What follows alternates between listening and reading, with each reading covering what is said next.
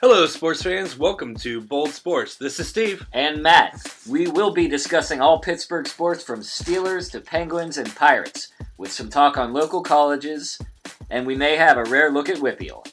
Tune in each week at Sorgatron Media for Bold Sports.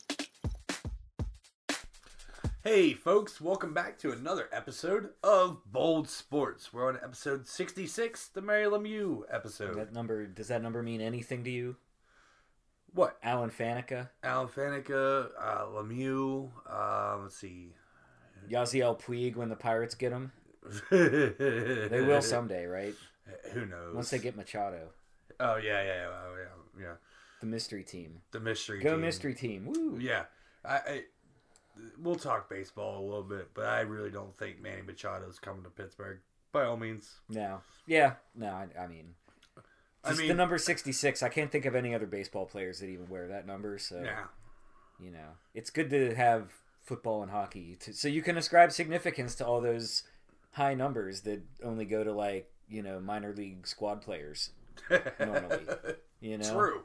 it's like, oh, congrats, you're on the forty man, but you're probably never going to come up to the majors. You could be a bullpen guy with number seventy-five.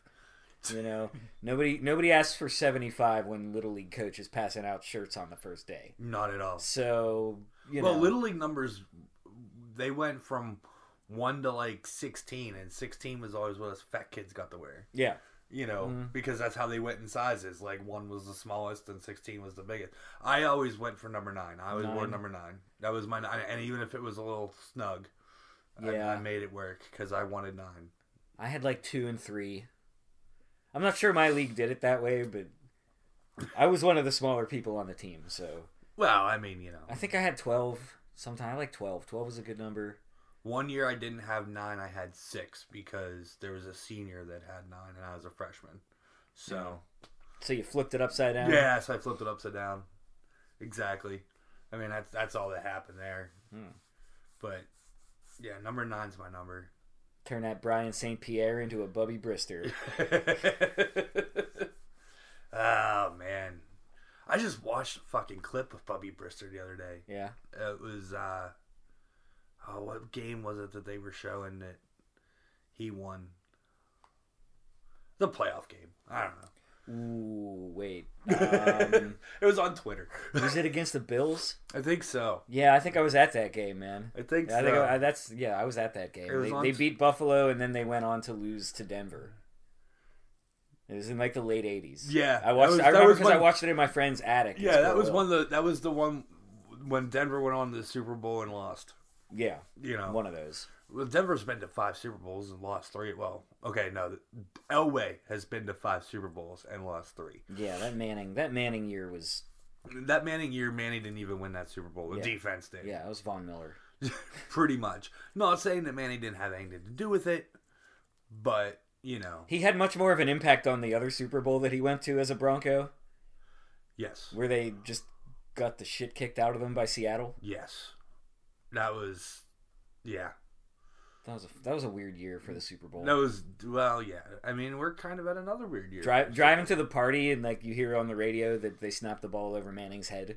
yeah, that That's was like not how you want your Super Bowl to go. I No. I hope everyone listening gets to their destination before the freaking kickoff yes for the game on Sunday. We, yeah, we'll make that happen. Um, speaking of Super Bowl, we are doing our second annual live Super Bowl podcast at Sorgatron Media Studios in Beachview it's Super Bowl Sunday. show. It's so don't think you can't watch it. Yeah, yeah.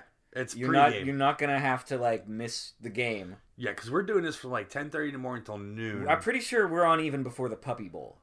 Yes, So you can watch us, then the Puppy Bowl, then the football game. and then there's the Kitty Bowl too. Well, the- The well, Kitten Bowl. There's a Kitty Bowl on one channel, and then like the Puppy Bowl has kitten halftime. Yeah, So if you if you set your DVR right, you can you can flip back and forth.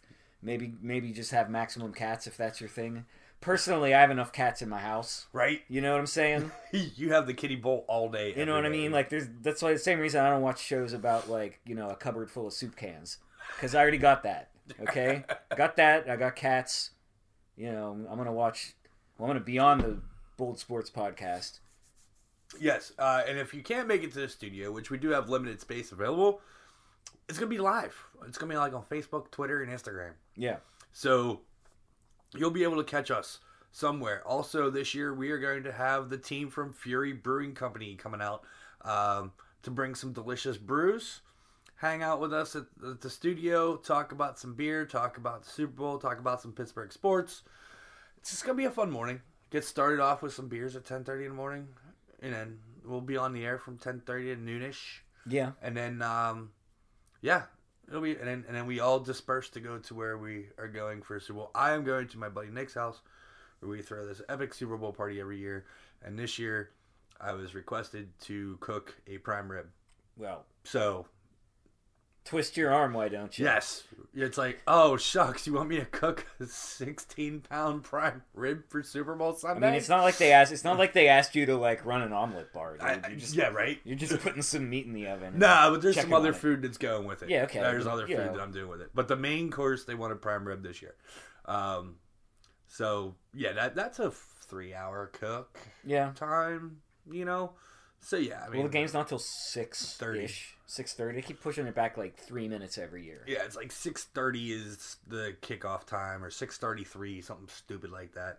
Um, you know, of course, we'll have the list of all the prop bets that are available this year. Yeah. Um, those are always fun, and now you can bet on the prop bets at the casino. Can you? Yeah. Okay. At the sports book. I mean, I, I, I didn't know if they were gonna have like the props there. Yeah. Okay. Yep. They have it all. I still, I still have a problem with like betting on the national anthem. D- yeah, it's so tough. Like, how, how do you stop like? Well, that started after Whitney Houston did. it. Right, but how how do you stop the singer from like throwing or like shaving seconds or like Yeah. you know what I mean? Like what if like bookies like get to Taylor Swift some year and they're like, "Hey, listen, like you know, we're, we're gonna we're gonna break your legs if you don't sing this in like under two minutes and five seconds." Like, you know, she just starts flying through the anthem, and everyone's like, "What the hell's wrong with Taylor Swift, man?" You know. It's, e- it's either meth or bookies. They're gonna figure it out. It's gonna they're gonna have a 50-50 shot. They're gonna guess it's either meth or bookies, and they might be right. Let me just look up uh, what some of them are this year. I mean, they're, they're, you you bet on, you know, who gets like the most first downs. I suppose you can you can bet on, I don't know, like um, will either team miss a field goal? I get nervous as hell when I watch field goals anymore. I think Boswell ruined me. Yeah, this year we Like- got ruined. I don't even care that much about the the championship games this weekend, but like obviously I didn't want New England to win. Coin toss, of course. That's, Okay. That's 50 50. That can't be rigged. Well, Well, anything can be Jerome rigged. Bettis. That wasn't rigged. No, that wasn't rigged. It was they just, just ref being stole it. stupid. Yeah, they just they just like, Um, yeah. Let's see here. Uh, how long will it take Gladys Knight to sing the national anthem? The over under is 145, uh, 1 minute 45 seconds. One minute and four. That's that's how long. Yeah, Uh, I think I think I'd take the over on will, that. will Gladys, is Gladys, getting will on in Gladys years. Knight be wearing a skirt, dress, or gown to sing the national anthem? I believe gown. It's 175. It's minus. You gotta lay 175 to win 100 for yes, and and it's plus 135 on no. For what? If she wears a skirt, uh, will she be wearing a skirt, a dress, or a gown? What? Oh, so you're not picking one of those three. It's just that or what? Like pants? Yeah, Yeah, I. Obviously, she's gonna come in her motorcycle pants, like straight from the frickin' Right. bike rally. I, I would imagine. Uh, you have plus 300 to minus 500. Will Gladys Knight omit a word from the national anthem? Uh, How, how do you even?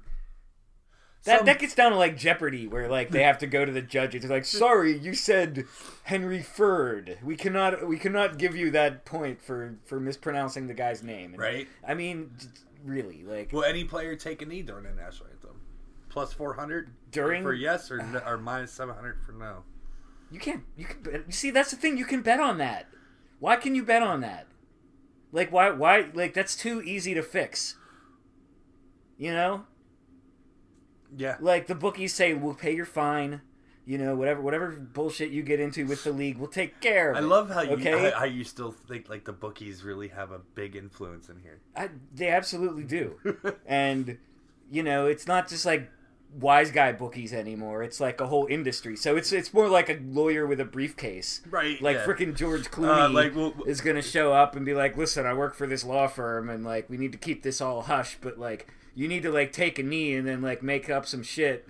And people ask you why, and don't worry about the fine. right, all right. Here's another interesting Ah. one. Will any scoring drive take less time than it takes Gladys Knight to sing the national anthem? Yeah, it'll be the one when Brady gets the ball with like less than a minute left in the fourth quarter. and it'll take like and, and you know she'll she'll clock in at like a minute and 47 and and you know he won't have that much time so he'll have to beat the record and it'll and he'll need a touchdown too and it, and he'll throw it over the middle to Edelman and Edelman will jump like 10 feet in the air All right. Total Donald Trump tweets on February 3rd. Over The whole six day? or under six? the whole day Yeah, the whole day. I mean again easy Six to is- rig six is easy to rig easy to rig all you have to do is like say something that hurts his feelings on Saturday and he'll tweet like 40 fucking times On before we even go on the air. Like the line, they they will take that out of the frickin' sports book before you and I even have a chance to visit with our beer brewing friends on Sunday. That's, Right. That's my prediction. Um, will a fan run onto the field during the game? Someone ran onto the field during one of the games on Saturday. Yeah. I think it was the the CBS game. Yeah. Will uh, Because Romo enjoyed it. will, will Donald immensely. Trump attend the game? Where is it? Atlanta? Uh, yeah. Yeah, no way. Not a chance. Uh, will Chick Fil A? Will the Chick Fil A, a franchise in Mercedes-Benz Stadium, be open for Super Bowl Sunday? No. Yeah, I guess you could rig it, but if a guy is like convicted enough to not open his restaurant on a But Sunday, it's in a, uh, it's in a, uh, but it's in a, um, a venue that they probably have a contract that as long as there's an event going on, they have to be open. no, that's not how it works. Know? The Chick Fil A in in Mercedes Benz Stadium is not open on Sunday. It, it really only comes into play if there's a college game there, or if Atlanta United is playing on like a Saturday, Will the or a roof? concert. will the roof of Mercedes-Benz Stadium be open for kickoff? No, they never open the roof for these things. In game, what color will the liquid be that is poured on the game-winning coach?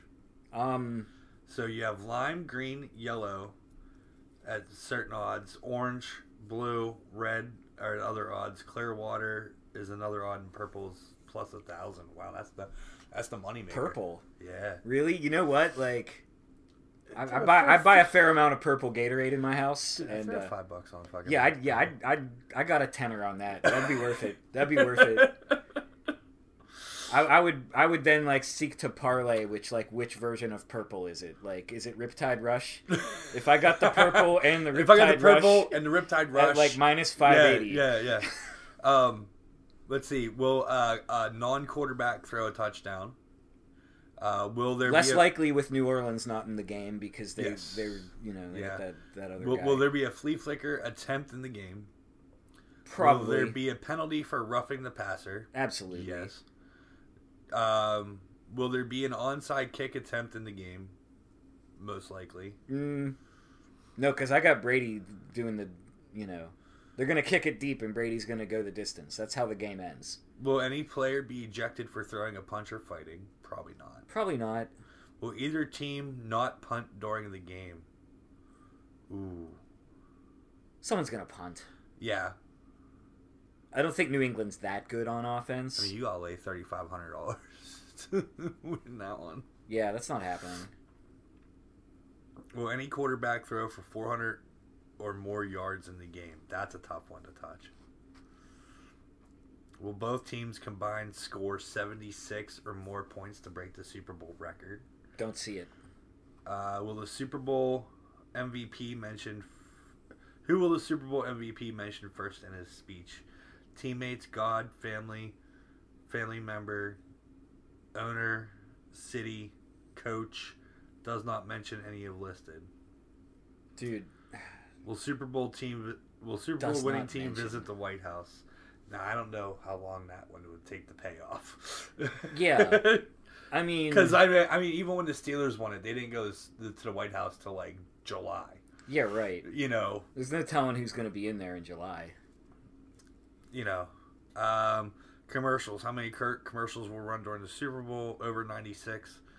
Um, 96 the over under. Which commercial? Don't they have that like determined? I think so. Like I'm not I'm not like a network executive or anything, but don't they like sort of sell their ad spaces? That's how they set the market for advertising time. It's like Which commercial will appear first, Expensify or TurboTax? Which non-commercial will appear first, Avocados from Mexico, Planters, cra- uh, Planters cra- or Kraft Heinz? not medical marijuana. I know that because they banned that one. Yep. Which will appear? Which commercial will appear first, Doritos or Pringles? Uh, bubly or Doritos always dominates. bubly or Pepsi? bubly, like the water. I guess. God, they, they're gonna advertise on the Super Bowl. Audi or Kia? Um, Hyundai or Mercedes Benz? Well, it's a Mercedes Benz Stadium, so they go Yeah, with Mercedes Benz. Hyundai doesn't advertise on the Super Bowl, man. Uh, Budweiser, Bud Light, Stella Artois, Mick Ultra, Bon & Viv Spike Seltzer, yeah, uh, Coke or variants, Pepsi or variants. So it has to be a Coke or Pepsi product. It's gonna be Coke. there, Probably. or Pepsi. It's not gonna be any of those other ones you said. How many songs will be played during the halftime show? What would be the first song performed by Maroon They 5? play medleys. It's they don't even play whole songs. Yeah. How, do- how do you even? I, I hate this kind of gambling. I'd what rather would be just the bet on the predominant outcome. color of Adam Levine's top at the start of the halftime show? Black or any other color? Uh, black. Well, Adam Levine Unless unless he's shirtless. Will Adam the only Levine way it's not the only thing he wears is black, man. Will Big Boi and Adam Levine perform Mick Jack, Mike Jack at halftime? Don't even know what that is. Neither do I. Will Christina Aguilera make an appearance during the halftime show? Why would she? I don't know. Is she Th- th- invited? those are some of the. Is it, is it just because she's on The Voice? I guess. is those, Blake those, Shelton gonna be those there Those are too? some of the over unders on the betting. On Is the- Antonio on Brown going to be there as the masked singer? Like, who gives a Uh, shit? I don't know. So anyway, like that's a whole bunch of stupid gambling that you can do, and Yes. there will also be like game related things you can bet on, like the score yeah, the score. and the, the, um, uh, the what's the line on this game, Steve? New Uh, England is one and a half. One and a half. right so, now is the opening line was one and a half. Now, now when it comes down to it, this is really what I I, I am work I'm I'm looking for. Um, so I need New England to end with a score of eight, and I need the Rams to end with a score of five Oh, that's your block. Because this is a thousand dollar block pool. Okay, that's And just I've the final. No, no, no. It it's it, All it four pays quarters? it pays twelve thousand five hundred for the first and third, Okay, twenty five thousand for the half, and fifty thousand for the final. all right. We split it with five people, so even if we hit the first or third quarter, I'm still coming home with double my money. Nice. Um. So five and eight, you know, eight and five. Patriots have the eight, so I'm looking for what like uh, I'm looking for a 35-28 here. hmm you know, and that would be a Rams win 35-28. Now, if it comes down to it, it ends up being like 38-35 Patriots, I'm going to come out with 10 grand on the final score. So, I mean, Yeah. I'll allow it as much as I don't want to. eh. Look, I don't even. I care. hit a big pull on a form on another Patriots Super Bowl win Yeah. where I hit where I hit the half for 25 grand. What are we afraid of at this point? Them getting six Super Bowls and time, the Steelers. It's the Steelers' fault at this point. You are correct. I'm I'm tired of carrying water for them and being like, I need to pray and root passionately and rub a wooden bar chip from ten years ago at Alberts that I never got rid of the last time the Patriots lost in the Super Bowl because because why? It's not my fault that the Steelers can't get to seven. I know. That it's been ten years and like you know I'm still wearing a Stairway to Seven T-shirt. I know. No, I don't actually have. I have a six pack T-shirt. Yeah. I'm, I'm about to discard it I because mean, it's the starting to Steelers get had a shot at seven. They lost to Aaron Rodgers. Yeah, they lost to Aaron Rodgers. They lost to Tim Tebow in the playoffs. They, Well, they lost, lost to Aaron Rodgers in in the the. Super Bowl. Right, I'm just saying, like they've had a lot of years that they That could was have been 2011. They've had a lot of years that they could have beaten the Patriots. They, you know, I'm, I'm just, I'm sorry if it happens. If New England gets six Super Bowls, fine. Like they deserve it. They're had they're they've been in the Super Bowl every year for like the past 15 years or some shit. um, four Look, out of five. Tom Brady has played in like something like eight percent of all Super Bowls. It's something stupid like that. It's it it started it would start to defy probability. This will be at some point. Super Bowl. They, they have to. It's just going to be like an anomaly if they don't win. Honestly, like I'm rooting for the Rams, but I'm not going to be sad or like feel sorry for the Steelers. You know, Right. because they don't they don't deserve my sympathy right now. They should have pity on me. Yes. Being angry fans that we are. Mm. So, before football started this weekend, I was watching some PGA Tour. Um, and I got into uh, watch. I watched Thursday, Friday, and Saturday, and we actually recorded Friday, right? Yeah, Friday. We recorded Friday afternoon, and the first round already happened of the uh, of the CareerBuilder um, challenge that was out in La Quinta, California. When we mentioned that Lefty opened up with a minus twelve, or, or minus twelve in the first round, he shot a sixty. Uh, in the first round of the CareerBuilder Challenge, he ended up falling short uh, of the win in the first start in his first start of the season to Adam Long by one stroke total. Uh, Adam Long had a minus 26 for the tournament. Uh, he shot a minus seven in the final round, while Lefty only shot minus three on the round. Um, Long's first win on the PGA Tour since joining the tour in 2010. Um, Lefty let that one go. I mean, he had it. He was in the lead Monday or Thursday, Friday, Saturday.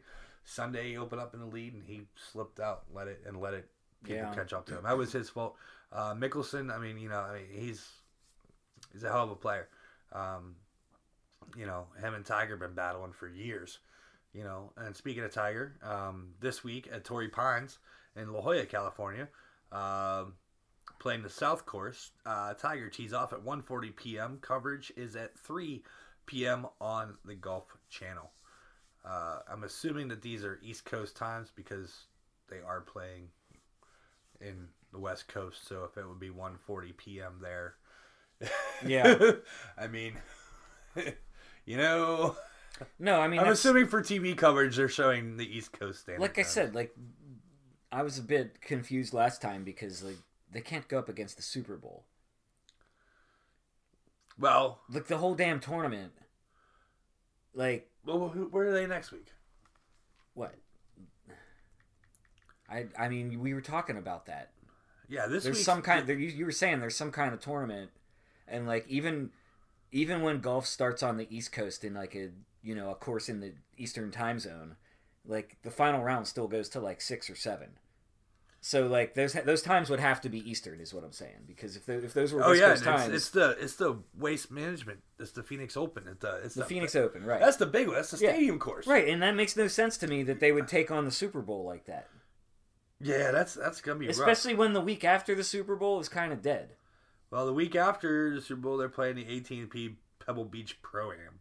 Well, I mean that's a good I one mean- to watch too. Yeah, I mean this is like all the fun tournaments to watch starting in. You know, um, It just sounds like they're starting a week too early. yeah, I mean, I guess maybe, maybe they know something I don't. who knows? Maybe maybe there's like a whole like I'm, cult I- of I'm people who interested would rather to- watch golf than football. I'm interested to watch. I mean, I'll watch the tour, a golf tournament, and then you know, I'll probably have the golf tournament on my phone actually, because my buddies all have the pregame Yeah. on and everything else on. And we haven't decided if you were coming over there this year or not. Um, Yeah, I don't I don't know what's going on. we'll see. Uh, we'll see how it goes down. But uh, but no, this past weekend, I mean, you know, I mean, there was there was the championship games, and there was the golf tournament. Yeah, That was it. I mean, I mean, the Pens played, you know, Saturday night and, and got shelled yeah. in Vegas. Um, you know, but the, I mean, we only recorded last Friday, and we, We, got the recorded episode. Thursday. We recorded Friday. You were off work. Oh wait, it was yeah, it was Friday. Yeah. Um, Okay, so like so they they the Pens played Saturday and then nothing happened. the. Pens played Friday night. The Pens played Saturday. Friday night they played uh, in Arizona. They won that game uh, in Arizona, and then they lost uh, Saturday night to Okay. to the um, uh, Knights. And then there was the championship games. I mean, other than that, there really wasn't much going on. Since I mean, there were some college hoops. Like I didn't, I didn't really. I was out and about on Saturday, which was great because with all the paranoia and freak out about the snow, everyone stayed home. Mhm. There was no freaking traffic. We closed early at work. Yeah, all it did was rain. We closed early at work because we stay open until two, and our Well- bosses were watching this shit. By two, yeah. I mean, and so at one a.m. they s- we closed at midnight because they wanted everybody to get home safe before the ice started. And I Yeah. got home. I got home at twelve thirty, Mm. and when I pulled up in front of the house, Brandon dropped me off. Mhm. Brandon and I closed together, and he uh, when he pulled up in front of the house, it just started to ice. Yeah. So that's what I'm saying. Like I, I worked kind of late Saturday, but Saturday afternoon, just a little bit of rain. There was like no traffic. I was able to get all my errands done. Um, got home, kind of missed the, the Pitt game, but I did get to watch the Dukes. Um, they won on Saturday. They won. They they're they're they're doing real well. Yeah, and um, and yeah, like you know, like you, I also watched the championship games. Um, I did I did some chores, made sure I got all my stuff done by three o'clock, and you know, took some took some breaks at halftime to like throw in a load of laundry and this and that. But for the most part, it was a pretty good Sunday, watching some pretty good games. Just uh, not thrilled with the outcome of that. Yeah, either. yeah. Sa- Saturday, I got I, I Saturday night. We since we got home early, kind of tied one on, Yeah, and then went to bed late at three a.m., four a.m., and then because that's what I usually do on Saturdays anyway. You know, I get home at two. I don't go to bed till three or four. So I just got home a little earlier, and I you know whatever. But woke up Sunday at like I I did a new cooking. Pro. I got my, I used my new sous vide cooker. yeah, So I had to get up early on Sunday to start um, when I was cooking for dinner because it's a time process, and it was uh, a nine-hour cook on a uh, on a wagyu London broil. nice. Yeah, it was fucking amazing. Uh, so, but I had to get up early to start it. Yeah. so I ended up taking a nap with Stella between second and third between the second and third quarter of the NFC game. Okay, So I missed I missed the second and third quarter, Eh, but I woke up for the good shit. Yeah, Uh, you know, I mean, Stella was comfy when I on the couch, took a nap. yeah. That's all it was. I mean, that cooked- happens a lot. I cooked some breakfast, you know, Yeah. uh, after I got the the meat cooking and so forth in the sous vide cooker. Um, Nice. Yeah, it was awesome. But uh, I don't know. We're at this point in time now. I think we should probably go ahead and take a break Cool. and then come back and dive back into that Sunday NFL action that went on. Um, so Yeah. while Matt and I go ahead and take a break, why don't you listen to what's going on from our friends at Sorgatron Media Studios in Beachview? Um, they have a lot of shows going on. Awesome Cast, Wrestle Mayhem, Fishing Without Bait, and several more. Uh, give those folks a listen, and we'll be right back in just a few moments. Do you like professional wrestling? Want your discussions? No holds barred? Check out WrestlingMayhemShow.com for all the wrestling podcast flavor you can handle. All right, folks, and we're back for our second segment here uh, at Bold Sports. We were talking previously in the first portion about Sunday, and we recorded Friday, and so not a lot happened, but the major things that did happen were the NFC and the AFC championship games. Um, NFC championship game was a thriller. Uh, had some bad calls, went to OT, ended with a 57 yard field goal uh, from a very blatant non-call Yeah. of pass I couldn't I couldn't believe that honestly. I mean, you see the other angle, and it's I've seen every angle. you've got to play the ball. It it looked wrong the first time I saw it. I mean they, the announcers were unequivocal that it was a bad call. Um, you know, Troy Aikman, I mean, was just basically said that's a bad call, and you know the league came Yeah, around and that's a said that bad non-call. It's a bad non-call. Yeah. And you know, now they want to make it so you can review pass interference and games are going to be even longer with Yes. more stoppages and it it's already kind of hard to watch games. You know, I almost always have something else going on. Like I can't just sit and watch, you know, 4 hours of the NFL with with all these stoppages. There Um, are a ton of stoppages between the TV timeouts, the uh, you know, um, the the play reviews, the call reviews. Anything under two minutes is reviewable. Every touchdown's reviewed. Um, stuff like that. I mean, at some point in time, they're just gonna run a play, review it, make sure they made the right call, and call it a day. I mean, That's what that's you what know, it- this is what they're doing is because like they have to keep the refs involved. Okay, so they they like have them go to this booth on the field yes. and They used to go under a hood. Now They- they, they- just go to an iPad. yeah, right, but like get rid of all that, you know? Like in, in the World Cup in soccer, like they had the you know the video assistant referee, and he's up there watching watching the game. Okay, if he th- if he thinks he sees something wrong, you know he presses a button, it buzzes the official down on the field, who then like stops the game, and then he goes over and looks at a screen. Like, why have that? Just just just say like I'm overruling you, dude. Well, the just NHL like it's not like the Supreme Court. You're the ref on the field. Maybe you didn't see it well. Well- you don't have replay at your disposal. Someone upstairs, instead of saying like this needs to be challenged Well- and taking like a five minute break, just buzz the guy and be like, "Bro, that was PI." Okay, like spotted at the ten yard line or wherever, and it's first and first and goal. Well, and the NHL, everything goes to New York, W- or not New York, Toronto. Mm-hmm. It's And- like Canadian New York. yeah, it's Canadian New York, and you know every goal's reviewed, Mm-hmm. and then every you know, and then a, a coach like uh, we saw it with Phil Kessel in the one playoff Mm-hmm. game, where that puck was moved. Those pucks moved fast as fuck. Yeah. I mean, the puck went in and out of the net. It hit the it hit the bar in the middle of the net and bounced right back out. Yeah. And the ref didn't see it. They thought he thought it hit the crossbar. It went, you know, it hit the tr- bar in the middle of the net and came back out. So they they blew the whistle on that Mm. and they reviewed it. And the, the NHL refs don't go look at a screen. They go get a fucking phone thrown out the hole of the glass. Right. And they talk to the guys in New York. And New York says, "Yeah, it's a goal. Call it." Yeah, the only reason the ref is even involved is because like that's how the coach gets in touch with like the man, as, Right. as it were. Yeah. You know, like I just this this idea that like you know the match official of the referee of a football game like you know is like the final say.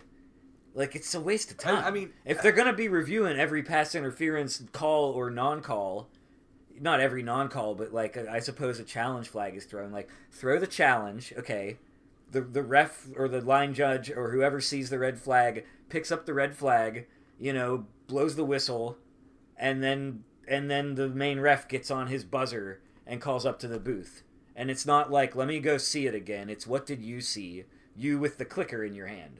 Well, You know? the TV broadcast, whenever they do a challenge, a coach's challenge, they they bring on some guy that like a former NFL referee or a former NFL whatever whatever, Mm. and they have him buzz in on the TV and they split screen it. Right, and it probably Like, what did you it, what did you think, Dean Blandino? it pays better to work for the network probably than it does to be like the part-time ref who does video review. So Probably. that that brings to another point, which is that like if they could get some full-time refs, you know, that would like maybe like be better. You know, you know our buddy Gene Mangrum at Penn Brewing. Um, but but he's got a job. he- right, but the, but he is adamant on the full time refs. If Mm-hmm. you look at his Facebook page, it's every game. oh, I thought you you, were suggesting Gene should be a ref. no, no. I I mean, I'd love to see Gene be a ref. He, I bet you he could give some of those guys the NFL a run for their money. Yeah. But I mean, seriously, like he, uh, his face, he's always like hire full time refs, everything, you know, stuff like that. And, and I get it that a lot of these refs have Monday through Friday jobs, and Yeah. they fly out on the weekend to go to whatever NFL game they're refing, and you know, uh, you know, there's a lot of high school refs that, you know, you know, I, I mean that. They ref high school games, but they have a Monday through Friday job. you Yeah, know? I mean, that doesn't pay a lot, you yeah, know. but it's the whole. The NFL, I mean, the amount of money the NFL makes every year, like what they're paying Goodell, you, you'd think they'd be able to afford to just give someone a salary. And like, yeah, you're only working 20 weeks a year, but no, there there will be like seminars and stuff that you have to go to. Oh yeah, and like you could, I don't know, they they'll find a way to keep them busy so that it's not just like, you know, you're Major- working, you're working like. Major League Baseball umpires, they're full time, and they they have classes and seminars. Yeah, but baseball's a long season. I'm just saying, like, I think the NFL doesn't want to pay full time refs because they don't want to pay somebody to only work, you know, 20 weeks a year, Twenty, roughly. yeah, Preseason, not everybody because gets not to do everybody playoffs, gets through playoffs. but there's enough preseason games to go around, and then you know every team plays 16 games in the regular season. yep. Um, that's not going to get rid of bad calls. No, You know what I mean? Like there are other fields where people are very highly trained and professional, like lawyers and doctors, and they fuck up too. Yeah, You know, they do. and their mistakes often cost a lot more than like an NFC title game. yes, But the reason we're talking about this is because the Saints got freaking screwed. the. Saints got screwed. Screwed. and and I, I don't know uh, your view on it. I think the Saints could have put up a hell of a fucking Super Bowl run a hell of a Super Bowl game against no matter who they played, Yeah, whether it be whether it be the Chiefs or the Patriots. Um, um, and the young talent and whatnot that the Rams have going on. I'm not saying I don't think they could beat the Patriots or the Chiefs, but we know it'd be the Patriots now, and I I don't I don't know that they can put together a 60 minute game against the fucking Patriots in a Super Bowl. But they might. They might. I mean, we saw the Eagles do it last year. Yeah, I mean, and we've seen the Giants do it a we've couple seen times. the Gi- Giants do it twice. Um, I mean, Tom the Rams, the, the, the Rams have talent. They're, they're a good team. They Here's have good s- coaching. Here's a stupid stat. They've been you. good all year. Here's a stupid stat for you. Hmm. Tom Brady's greatness started against the Rams, and they won their first Super Bowl when the Rams had the best show on turf. Yeah. the Rams went back to back. They Mhm. won the first year against the Tennessee Titans. Then they won. Then they lost to Tom Brady uh, and the Patriots, and that was Super Bowl thirty six. Yeah, And we're gonna we're gonna flip we're gonna flip the script this time because you know we're, we're just gonna do everything different to try to like break that so that you know like whatever you were doing that that super bowl sunday you know when when the Yeah. rams lost to the patriots you got to do it differently so in my case i'm not gonna have a party saturday night therefore nobody's gonna lose their wallet at my house saturday night therefore nobody's gonna come to my house on sunday night during the super bowl like demanding that I like call everybody who is at the party and like interrogate them as to the whereabouts of their wallet. I'm not gonna do it. I'm not gonna have one of my housemates coming upstairs and pulling me aside and saying, "You got to get this fucking lunatic out of our fucking house, Matt." Okay. Because I'm not having a party. Don't even come over Saturday. Got it. Lights are gonna be off. No party. I'm gonna be at Matt's. inside, laying on the floor, so your ass can't see me. No party. At No Matt's. party at Matt's house. No party at Matt's house. Got it. Um, so yeah, there there's also there was also a, a um, an injunction filed on behalf of all the season ticket holders and people at the NFC Championship game to have the game replayed. Okay, that's not gonna happen. No, it's not. That's a waste of the, The, the, NF time. the, the NFL already already said we're sorry. That's not how it works. You know. Uh, but what's funny is, is Twitter blew the fuck up after that game. as Twitter is known to do. as Twitter's known to do, and you had like guys like Joe Haden put the screen side of him getting called for pass interference in the end zone Mhm. by touching Kamara on the back, and then the guy getting blindsided where the ball is five feet away from him, saying, "This was pass interference and this isn't." Huh? yeah, Funny. And, and I like I like some of the memes I saw where like, just like wrestling moves were being performed Oh yeah. on on that receiver. Oh yeah. Um, I've seen those ones You too. know, like, yeah, it wasn't quite that blatant, but it shouldn't have to be blatant. Like pass interference, like. You know how nervous I get every time someone throws deep on the Steelers because the Steelers corners are like always like a step behind and like you tend to want to just like try to interfere with the receiver because you know that if you turn to look for the ball you're going to be three steps behind right and uh, that's that's exactly what looked like it was about to happen totally bad call um, i was like i said i was happy with the outcome because I, I like the rams like I like the Rams. I'm I'd not. like- I'm not mad at any of the NFC teams. yeah I, the only thing to be maybe a little concerned about is that you the think Saints. the saints might have had a better chance against new england I do. because Drew Brees is a Hall of Famer, and he's been in that situation before. Um, you know he he's been in the Super Bowl. He's I I mean, look, all I can say to that, the Rams have been good all year, The Rams have been very and they've good all year. been very explosively offensively oriented all year. The Patriots haven't had the best offense. I mean, they only, they only scored what like four touchdowns, five touchdowns in that game on Sunday. yeah. They was they only had they were up fourteen nothing at halftime. Yes. Okay, um, you're not going to do that against the Rams in the Super Bowl in a dome. I don't believe. Yeah. Uh, and then we went to the night game, the AFC Championship game, uh, which was the Chiefs and the Patriots.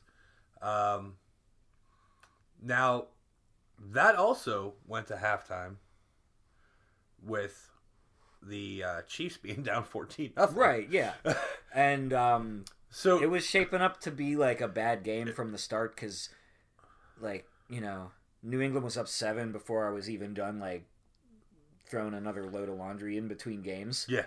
And then they scored again, and it's just like, well, here we go. Here we But go. But then, you know, they stopped scoring. They didn't score any more points, you know, in, in the first half, and then, you know, that kept it in reach. Patrick Mahomes did some awesome stuff. it's real. Okay, Yeah. 38 points total were scored in the fourth quarter. yeah, Um, when there was some questionable calls there too. The uh, um, when Edelman uh, that punt, Oh, that They- that's right. That replay, if it touched him or replay not. if it touched him or not, it came back that you know they ruled it a uh, that it was touched and the Rams picked it up and the Rams had the ball on the field, Mhm. and then they overturned the review. Every call that went. For, it went for New England in the fourth quarter. Every call. Mm. Do you, do you remember when they were like, you know, Jim Nantz and Tony Romo are like, well, you know, the the standard here is like, there's got to be, you know, undisputable evidence. Undisputable I didn't exactly. see undisputable evidence that he didn't touch that ball. Near lie. The call on the field was that he did touch the ball. Yes. How are they overturning that call without undisputable evidence? I, I don't know. Seems I mean, kind of fishy. Well, I mean, and then there was the video. And then and then you're like, I can't believe you think the bookies are so powerful. right? Well, then why does shit like that happen? I know. Um, you know, Amanda uh, has this conspiracy theory that it's all predetermined and it's just the male soap It's not just Amanda. It's not just it's Amanda. not just Amanda. There's a lot of people out there. Um, but the uh, the Chiefs, I mean, there's people who think that and still bet money on the shit every week. right? the, the, the, Chiefs went down and scored, and when they scored and went ahead by four, yeah. Uh, and then I sat. I just looked at him and I'm like, "This is bad." She goes, "Why?" much the time on the Chiefs. I was like, "You're giving Tom Brady two minutes. It's too much stuff. You can't. You're you giving can't. Tom fucking Yeah. Brady two fucking minutes. You got to take a knee on like the goal line and Like- just run that that clock. Like you're giving Tom Brady two fucking minutes to score."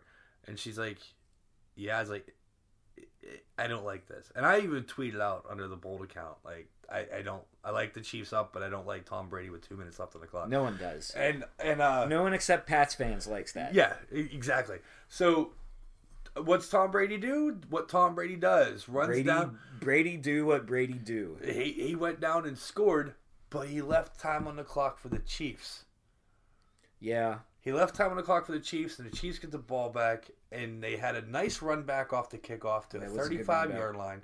Mahomes throws two fucking strikes, boom, boom, gets him down into field goal range. I think they could have. I- I honestly think they could have taken one shot at the end zone and one shot at the sideline. It- Pick an order, or you, or I think they could have taken two shots at the end zone, uh, because they were only at the. It was a 37 yard kick, so that puts them at the 27 yard line. Mm. So. I, I I think they still could have taken two shots at the end zone with 15 seconds left on the clock because an incomplete pass stops the clock. I mean, you got Tyreek Hill and Sammy fucking Watkins and Travis Kelce for God's sakes. All right, Yeah. and then you had uh, Spencer Ware, who can come out of the back and at least in the flat and get up the end zone. You know, or, or sorry, get up get up the sideline. You know, I I think that I think that was a little bit of, of mismanagement play there, where Andy Reid. He, he's been in a situation. He's a great coach. He's taken a team to the Super Bowl. He's never won one. He's taken a team to the Super Bowl. Um, he's been a lot. He's a he's a good coach. I mean, if he, if Kansas City wanted to fire him, somebody else would hire him tomorrow. Um, but they sh- they, had, they they I think they at least had at least one more play in them, if not two. They go ahead and take the option, kick the field goal on second down, um, and tie it. Cool. They have to kick off to the Patriots. They stop the Patriots on the kickoff. Clock's over. They go and they flip the gun. Like whoever wins this coin toss wins the game Yeah. Fucking New England wins the coin toss. I'm like, well, it's over. Overtime sucks. And Amanda's like, well, I was like, I was like, Tom Brady's gonna score a fucking touchdown. I was like, unless they get down and, and kick a field goal or or Kansas City intercepts a ball, it's over. I was like, it's over. And she's just like, you're looking at this the wrong way. I'm like, no, I'm, I'm not. I'm like, it's optimism versus realism. I'm like, I'm like, no. I mean, it, the game's fucking over. As like, Tom Brady's gonna run down there and score a touchdown in seven plays. Everybody And it was knows. Everybody knows. It's like As like, Mahomes isn't even gonna get a chance to touch the ball, which sucks. which is why also I think they're going to look into the NFL overtime situation. At least in the playoffs. The way they're doing it now for the eh. regular season, I guess, is fine. right. At least you're not like having teams just win a game because they win the toss and, and get a first down and kick a field goal. Okay, um, and you're you're allowing both teams to possess the ball if the first possession results in a field goal. Correct. Like those are regular season games. Like they need to be over at some point, and everybody needs to move on with their lives, win or lose or tie. right. But you can't have ties in the playoffs, so Nope. somebody's got to win that game. Um, so you don't just want to go back and forth forever. But that's kind of how football works. You know, I mean, like I, I would e- like to see them just did it- play like another 15 minutes. It's the playoffs, you know, play another quarter. Sure. or play like uh, I eight mean- minutes I mean, and then I mean, switch hockey, ends. hockey fixed it for the regular season to where they get a five minute overtime period, three on three.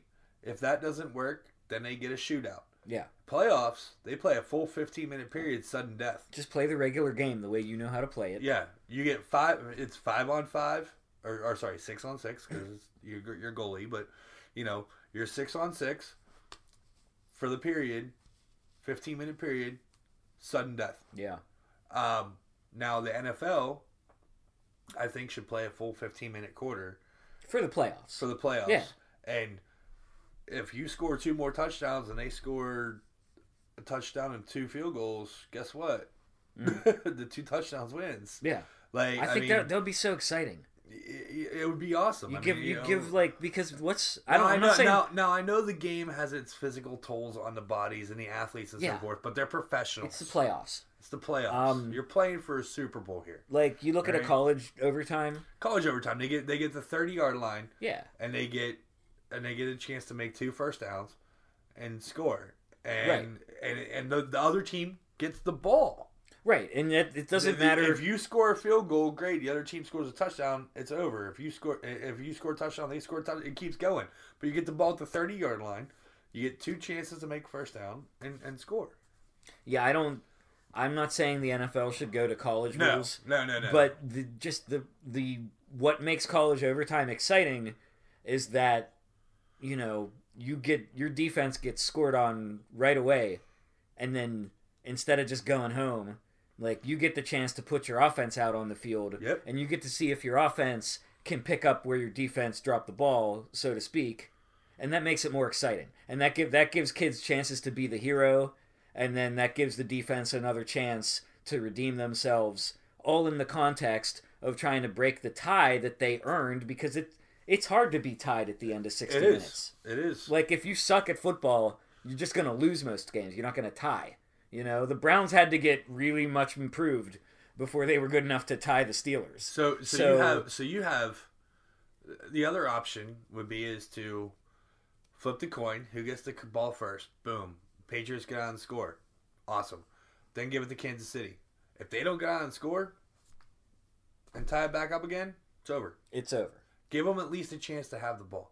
Yeah, they should get the ball. I mean, Absolutely. I, I, I, like your idea of just play a full 15 minute quarter and call it a day. Mhm. Hey, reduce it to 10. Yeah. I mean, uh, reduce it to 10 because you know what? I've watched New England Patriots or the Steelers or any other team for that matter hold the ball for 10 minutes. 12 minutes, You know, running clock, high school style. Ah, yeah. I mean, the running clock is usually for a blowout, but Yeah, say that- like yeah, the, yeah, yeah. the same principle applies. Like we just want to get out of here as Yeah, fast yeah. as That, possible. that, that's the high school equivalent of um, the mercy rule in Yeah. baseball. Yeah. The mercy rule in Little League Baseball was 10 runs. The high school football equivalent is a uh, running clock in the fourth quarter. You know, I heard on another podcast that um, in Texas and some other states also, I think, but they're focusing mainly on Texas. Um, in high school football, they used to use as a tiebreaker number of times that you got inside the twenty. Oh. Like, I'm not sure if that includes like a fifty-yard bomb, where you just run across the twenty on your way to the end zone, or if that's like actual like Red zone you know appearances. red zone appearances. Hmm. But anyway, like that's weird, and like that's how they used to do it in high school. Um, they don't do it anymore so much. I mean, you don't even really hear about it. I'm I'm surprised that you know I'm 38 years old and I just heard about that for the first time. I know, right? Because it, it, never occurred to me with all with all the talk about like the obscure tiebreakers in like the standings with like you know head to head and points, points for, and points against, all this. differential. Yeah, You know what I mean? Like, in, like nobody ever just like as a trivia point ever like said like, "Hey, did you know that like sometimes they count like crossing the twenty as sort of like a wow, you know that's like, got to be down there. yeah." I mean, imagine that. I, I just that, that was interesting. Like, just just to be clear, I don't want that for the NFL playoffs. I would have liked to have seen Pat Mahomes take the ball and just have a chance. Like, maybe he could beat Brady at his own game. Right? You know, I, but I we'll never know because he didn't get a chance. we'll never know until next year.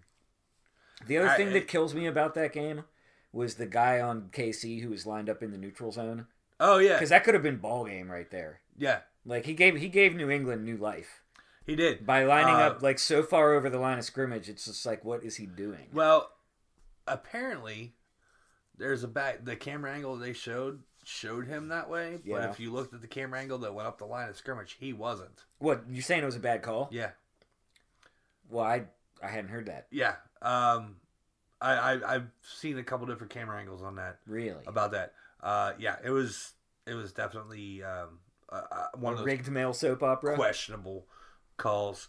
Um, now, Tony Romo, I hope he stays in the announcing booth forever, because listening to him call a fucking football game is is awesome. He is in his second year as a as a uh, an announcer, um, and he's in there with uh, um, Jim Nantz. no Bob Cost. Is it? no, no, it's, It's Jim Nantz? Nantz. Yeah.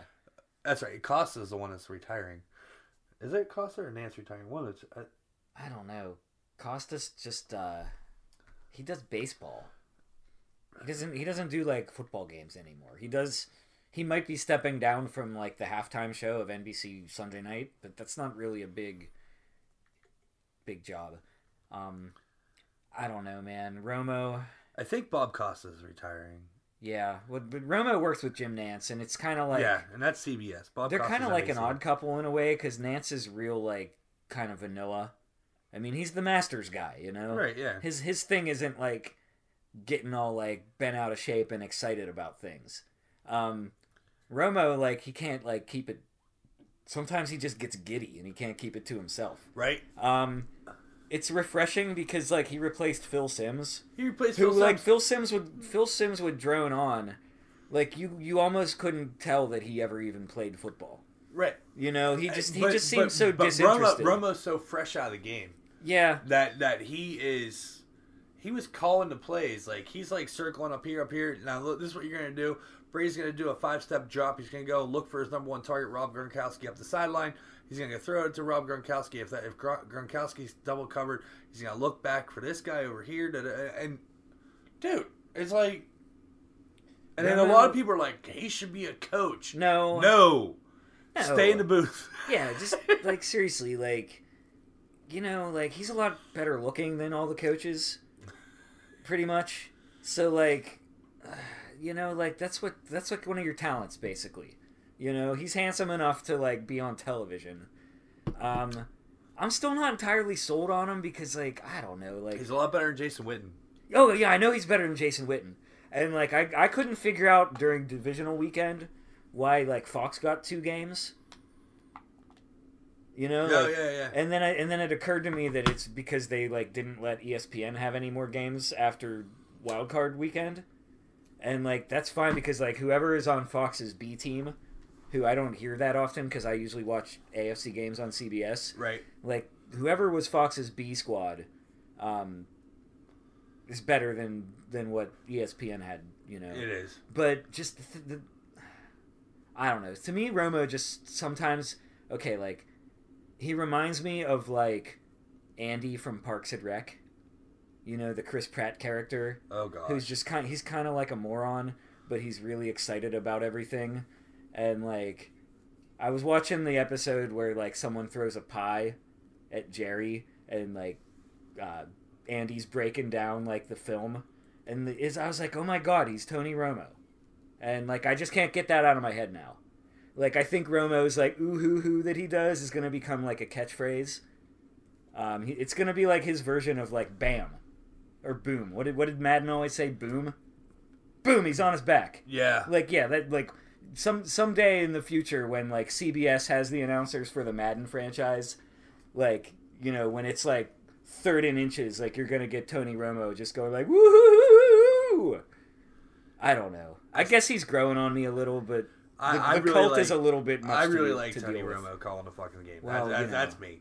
Um, and again, Don't join any cults this weekend. Uh, again, you touched on and uh, that the NFL is going to um, talk about this offseason of pass interference calls, um, calls and non calls being reviewable. We'll see what comes out of that in the um, summer meetings, I guess.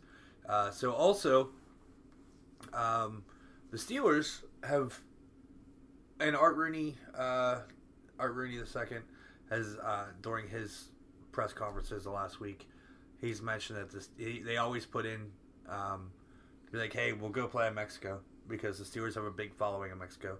Um, I think it's because they were the first team to play in Mexico as the Steelers and Cowboys because those are the two biggest followed NFL teams in Mexico. Well, I think it's got a lot to do with uh, Mexico started getting into football in the 70s also. Okay, so It was know. the Steelers and Cowboys. it was the Steelers and the Cowboys were the, were the best teams in that decade. Yep. Dallas is pretty close to Mexico, Yeah, For like a lot a- closer than Pittsburgh. a lot closer than Pittsburgh. I, I remember being surprised when I when I heard that, but yeah, like Uh, but so the Steelers did not get the Mexico City game. It's going to be a Chiefs Chargers game um, next year. Also, London's going to have three games next year with the Panthers and the Bucs, the Bears and the Raiders, and the Bungles and the Rams. did they say anything about where those London games are going to be played? Probably Wembley. That's Not- where they're all played, aren't they? But they're moving in. But okay, but Tottenham's building a new stadium that's supposedly like NFL ready. And, In- well, including and they're gonna have like a separate playing surface of field turf that they can like roll out on top of the grass when it's like NFL game because they and don't then- want the turf. because they don't want the, the they don't want to like have the lines and the mud and all that shit you know right. Tottenham needs all the help they can get they, they don't they don't they don't need to be playing on like a torn up playing surface you know because of some Jaguars game because of some jag off right. Right. Did the Jags play like three games in London? Yeah, they were they were like uh the the owner of the Jaguars also owns a football like soccer team in London, Fulham. Okay. Um so he's I I think it's a terrible idea, but if they ever move an NFL team to London, I think he would be happy to be part of it in some capacity. If that means like selling his stake in the Jaguars to buy into an expansion team, he might just do that. Um, but there's always the possibility that because Jag- Jacksonville's such a terrible market, um, you know, for its own pro team, that maybe the Jaguars will just move to London, and then they can become the Jaguars. Uh, yes. I love it. So, moving on from football, Please, let's. let's move on from football. Um, other than next week's the Pro Bowl, which I don't think I'm watching, uh, I'll probably watch highlights. Gotta be something else. Um, but so let's move on to the NHL. Uh, we talked briefly that the Penguins uh, had a tough loss to the Knights in Vegas um, on Saturday. They did win uh, with a Kessel uh, overtime goal um, on past Friday night uh, in Arizona with the Coyotes. Uh, they are going to be on a bye week this whole week. No pens all week. College basketball it is. yeah, Um, there's quite a lot of it right now. yeah, there is. Uh, the Pens will return to action next Monday, uh, which will be the 20, or is that the 30th? Uh, 20, Mm. 28th, 29th, somewhere around there? Yeah, Uh, somewhere around there. Because, the oh, no, it's going to be like the 26th or something. twenty eighth. 28th. Mm-hmm. There it is. Uh, and they they have the the Devils coming into the paint bucket um, that w- that Monday. They have two home games. Devils are the first game back after the break. Um, and then you have uh, Crosby and Letang will see some action. Friday nights, the NHL skills competition. Uh, and then you have Saturday night uh, is the All Star game um, with that dumb ass weird format that I don't like. The NHL keeps tooling around with dumb shit to get more viewers for the game and this, that, and the other thing. Um, I just even like diehard hockey fans don't care about the All Star game. like I watched the skills competition. It's awesome. the skills competition is awesome. It is. It's the only night that you get to see something different. Mm-hmm. Okay, it's not hockey. Not that hockey's bad, but I'm just saying like All Star game hockey is not as good as like an important divisional matchup No, featuring no, your because- favorite team. no, because you got the best players on the ice that don't want to get hurt. Yeah, So there's not a lot of checking. There's not a lot of. uh It's it's usually high scoring.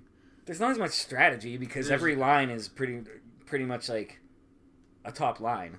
Yeah. You know what I mean? Like you don't you don't have to like worry about matchups and and like you know getting getting a line change at the right Yeah. time and you know like all, all this stuff like you don't you don't have a checking yeah, line yeah, you don't have anybody shadowing Ovechkin because like you said nobody is there to play defense No, not so- that Ovechkin's so- going to be there at all but you know what I mean like Right. Yeah. Ovechkin's funny I picked there. him I could have named anybody Right, but but so so this dumb format they're doing now is they're having the Atlantic Division against the Metropolitan Division, and then the Pacific Division against the what's the other Western Division that's out there that they call it now, whatever. yeah So the east the Eastern divisions and the Western division are playing against each other, and the winners of those one period.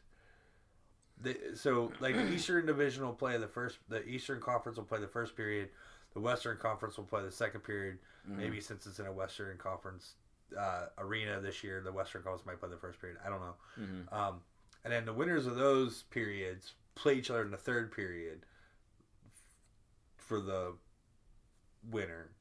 Like, so last year, you're not going to have it this year, but last year you had it where you had, because they do three on three for the All Star game. So last year you had Crosby, Ovechkin, and Letang on a line together. You had two forwards and a defenseman playing three on three. Mm. Uh, is- uh, quit fucking with shit. but like Go, remember when they had the U.S. versus the world? So like you had like teammates playing against each other. Whenever you know you had like, you know, um, that's not that interesting though like the U.S. versus the world. So you, so you had like Phil Kessel. You'd have like Phil Kessel and all the U.S. born players. it was North America versus the world Or it was North. Oh, it was North America. yeah, U.S. would have that, that would have been boring as Oh, yeah. hell. Okay, so North I mean, it yeah. might be better, like slightly better now, but back in those days, it would have been like every good Canadian and Russian versus like the handful of Americans. Yeah. I mean, no, but it was like U.S. Yeah, North America North versus America the versus world. the world. So like yeah, Lemieux playing against Jagr. Yeah, you know, and stuff like that. Um, but th- this whole like, j- just put it back to East versus West, call it a day, and boom. why like- even have it? I mean, just the Winter Classic and all the outdoor games are like They're awesome. such a bigger Draw. draw for television, and as well as You know- like getting people to actually go to the event. Do you know why you have it? Because you have kids like us when we were like 13 and we got to see fucking Wayne Gretzky. Yeah, And we That got to, and we got to see Mark Messier. Not that we didn't see Messier a lot because he was a division game. But the kids now, like the kids now, can go on ESPN Plus and watch and watch hockey. a lot of these games. Yeah. And they've they've got Sports Center and Yeah. Twitter. But but they rotate the All Star game, and you get to see some of these kids that don't get to see these guys, and they play all together in the same Yeah. in the same game. You know, well, that's the only thing is like the the new format is novelty. So like the skills competition is something different. Like I don't know, maybe you should embrace this because this is the only chance you're gonna get to see like a full like sixty minutes of three on three hockey. it's true. Which when there's actually something on the line is like nerve wracking as hell to watch. Uh huh. you know? When it's just an exhibition game like i don't know maybe just like appreciate the guys flying around making making sick passes. You know it's like it's basically like the hockey equivalent of like AND1 mixtape. You know what I mean? like it's not a really really about like playing like a formal like defensive style you know? You're just kind of there to like show off like take it to the rack. I don't know. Maybe maybe i'll tune in I'll be at work on an 18 hour shift on Saturday. well you know you'll have it on I'll have it on. Um, and then our last little final bit of hockey. Uh, so Ovechkin, by the way, you- Yeah. you, picked out right away. Uh, he became the first player with uh, three hat tricks in his 14th season or later. Um, Ovechkin had a hat trick tonight, so he's got three hat tricks this season. Wow. It's after his 14. I, I think he's in what his 15th year. He came in the year before bef- before uh, Crosby. So, Mm. um, and the last player to do that uh, was Jaromir Jagr in 0506. Oh wow. So there's a fun little stat for you um, for hockey wise. I hope Ovi plays till he's 45. What to beat Jagr? I mean, he'll he'll be second in Is goals. Yager playing anywhere right now? Is, I'm he, not is sure. he in Europe? I have no idea. I don't know. But o- Ovechkin, you know, it's within his reach to be the second all time. Like Gretzky, I don't think he's catching Gretzky for most goals, but everyone up to Gretzky, you know, I, I think that I think it's in play, I think it's in play, especially if he takes the All Star break off every year. Yeah, right. Suspend me a game. Yeah, I need the break. yeah, you'll you'll thank me when I'm breaking the number two scoring record. You know, when I'm like a 45 year old man. And every, everybody's tuning in to like watch that on on ESPN or I don't know, whatever, whatever channel has hockey. And I honestly days. do see Ovechkin playing in a league a lot longer than Crosby. Yeah, I do. Um, just, just because. I mean, Crosby will probably be one of those guys that will will know when it's time to go. does Ovechkin do anything besides like hockey and partying? Is he into golf? He does golf. Does he golf? I don't know. He's very good. Does, is he into like fishing? Because I know Crosby likes fishing. I, I, Cros- I Crosby could go fishing now and like never have to work again in his life. I, I, I, don't know if if Ovechkin is is uh, how good he is at golf. I do know he does golf. well, you know, they It's say, usually you know, with a say case, it's usually with a case of beer. a bad day of golf is better than a good, Good day, of work. work. Unless Exactly. you're Alex Ovechkin. right? So I think at this point right now, folks, we're gonna go ahead and take another break, uh, and we'll be right back after you listen to these things from our friends going on at Sorgatron Media Studios in Beechview. Also, while you're uh, checking out Beechview, don't forget to check out Slice on Broadway because they are great supporters of Sorgatron Media Studios uh, with the perfect pepperoni pizza with their location. The original on Broadway Avenue uh, in Beechview. They also have one on Broadway Avenue in Carnegie, as well as PNC Park, and there's one out in the East End as well. Uh, so go ahead and check those folks out, and we'll be right back after these few moments. Let's talk tech. Tech news discussions from the people in the industry right here in Pittsburgh. Online, gadgets, startups, and more. Check it out at awesomecast.net. All right, folks, and we are back for our third and final segment here at Bold Sports. So, Matt, MLB, gotta love it.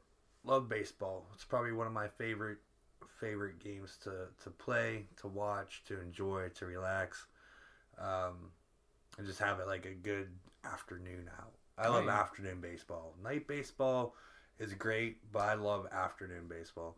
Uh, that's my favorites.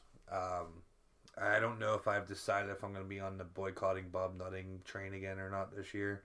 I didn't go to a game at all last year. Um, but we'll see how it goes. I've I've I've watched some stuff and I'm not happy with it. Uh, It's hard to be happy this year. If if you were boycotting them last year, I, I can't really um, I can't really see anything that would make you want to change your mind. It's not. I mean, I already paid for the for the for the uh, channel my cable package, so it's not like I didn't watch the Pirates. I just didn't go spend money at the ballpark. right. They get that TV money whether you subscribe or not. Yeah, exactly. You know, that that TV money is based on what the networks are willing to pay for the rights. It's not like a pay per view scenario. So um, yeah, you're clear, I guess, to watch Pirates games. You know, but yeah, I can see you not wanting to spend money. Um, At the ballpark. they they complained that t- attendance was down last year, and it's like the most arrogant thing because like the reason the attendance is down is because You're putting a losing product. they're putting a losing product out there, and unlike the 20 year losing streak that they had, like this is after they were actually close enough that they could have done something, but they didn't make moves ever to add to the core that they thought they had in place, you know. And now all those people are gone. Yeah, and um, they're not they're not replacing Cole. I'll get to the. McCutcheon. We'll get to the Pirates specifically here in a little bit, but in the meantime, Um, some great players that we watched their whole career um, are going to be enshrined in the Baseball Hall of Fame at Cooperstown. Mm-hmm. Mariano Rivera, he becomes the first unanimous selection to the Baseball Hall of Fame ever. That surprised me when I saw that. I know. I'm like, you mean to tell me that like Ted Williams. Ted Williams wasn't a unanimous decision? Ty Cobb? Maybe they didn't understand Babe what was. Maybe they didn't understand what they were doing when they when they when they elected the original charter class. like I mean- maybe they, maybe they didn't understand what was going on, and like I- some people were like, hmm, I don't know, I like mean, I mean, I- I could see Bill Mazeroski not being a, a unanimous decision. yeah, Um, I could see, you know, Mickey Mantle maybe not being a unanimous a unanimous decision, but like Babe Ruth, Ty Cobb, Honus Wagner, like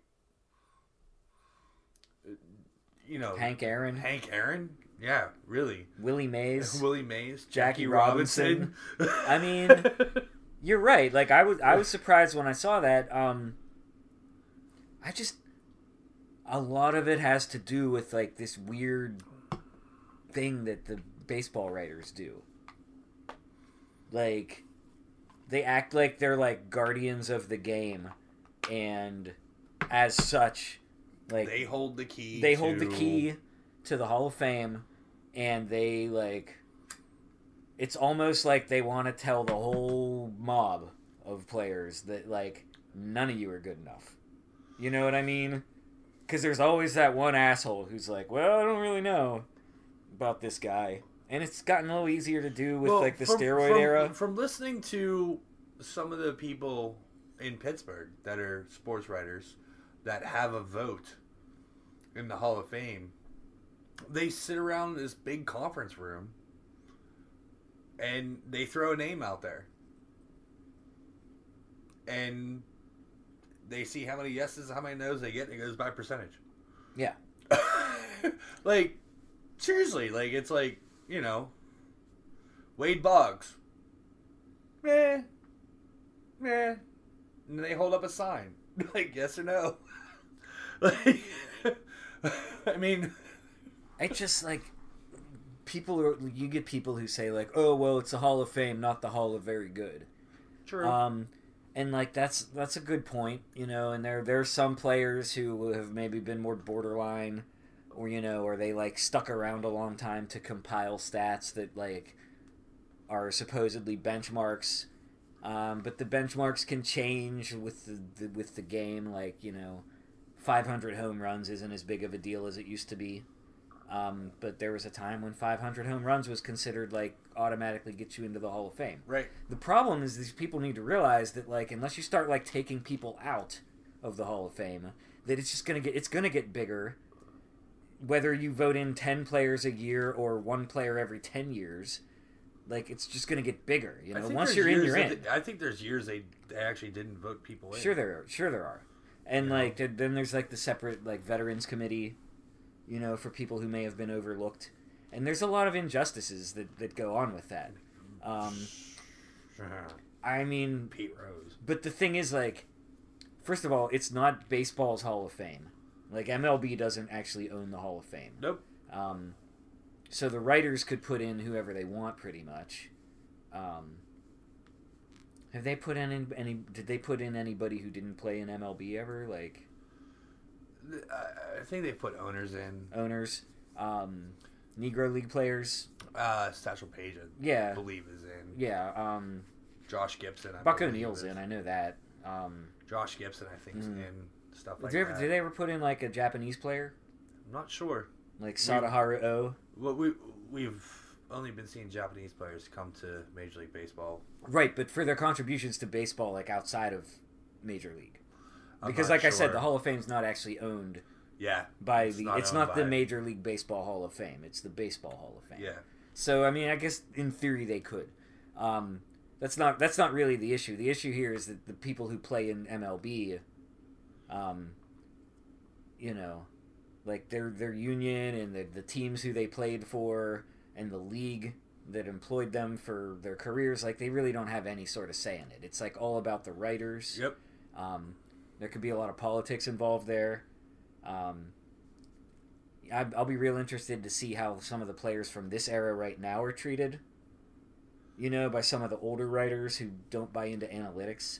Like, are guys going to get in or out of the Hall of Fame based on, like, WHIP and WAR, you know, and BABIP and all these advanced metrics? Right. You know what I mean? It's like, uh, So, well, fans fans should have a say.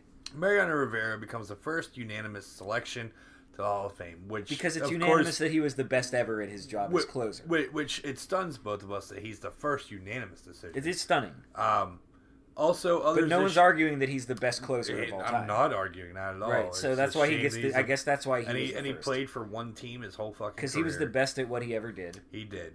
Uh, Edgar He Mart- redefined the the, the splitter. I mean, the the freaking The- the, the cutter, cutter. The cutter. is his pitch. the cutter is his You pitch. know, I mean, everyone has one now, but he he's like the originator. That's why somebody asked me like, well, Steve, when you played like in, in high school and college and shit, did, did you throw a cutter? I'm like, dude, the cutter, Cutter wasn't didn't exist. exist.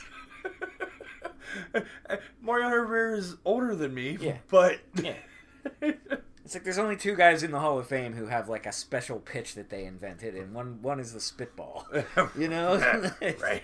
One's not legal anymore. Yeah, and then you also have this year Edgar Martinez uh, got in, Roy Halladay, and Mike Mussina. Roy Halladay, of course, since passed away. Was it this past summer Summer before. or the summer before? He passed. His his son threw. Oh God, dude, I had to co- I had to His son cover his like memorial game at, at where they like. Oh my God, His, his, so sad. his his son threw a nice thing out on Twitter uh, about him getting into the Hall of Fame today, um, which is awesome. I retweeted it on Bold Sports Yeah. on Twitter.